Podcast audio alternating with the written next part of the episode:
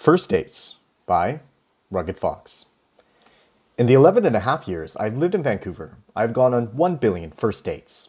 From tall dark roasts to double gin sodas, I have RSVP'd to countless gentlemen callers in the hopes of meeting someone. At this point, I feel like I could write an advice column on dating gay men or a Drew Barrymore film. When I first moved from the prairies, I remember thinking the West Coast provided the perfect backdrop for romance. At 23 years old, I saw nothing but potential as soon as I found him, my partner and I would hold hands watching the sunset over English Bay. We would stay up all night dancing on Davie Street and make out in the pouring rain. I had flown WestJet with a one way ticket to the end of the rainbow, and I was here for it.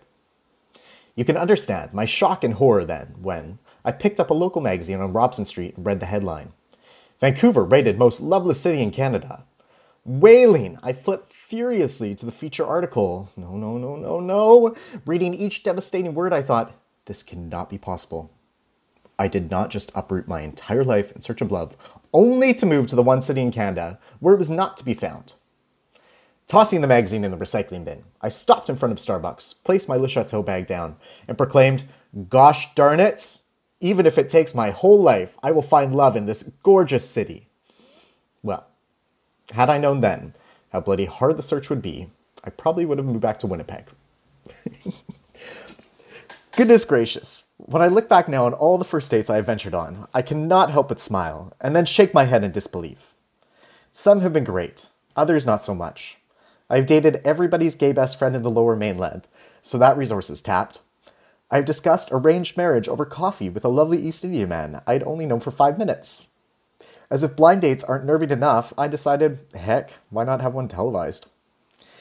In the recent years pre pandemic, I must admit my search was beginning to lose momentum.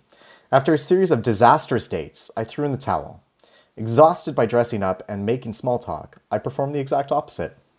I took off my clothes and hosted a revolving door of gentlemen callers. Shh, don't speak. It's remarkable how close you can get to another human being while still feeling so far away.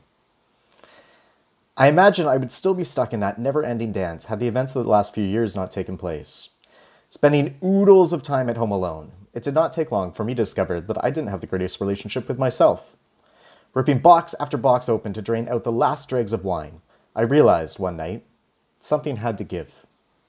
So, I started seeing a counselor. I knew I had to do the work. This was one time I could not just lie down on my back and expect good things to happen. Fast forward three seasons, and you will find me seated on the patio at Cardero's, a marina side restaurant lounge in Coal Harbour. It is, my, it is happy hour on a beautiful day in September. Outstretched before me lies one of the most gorgeous views. The silhouette of the mountains contours a line across the blue sky. Soaring high above the treetops in Stanley Park, float planes land and take off. The water is still. It is the perfect backdrop.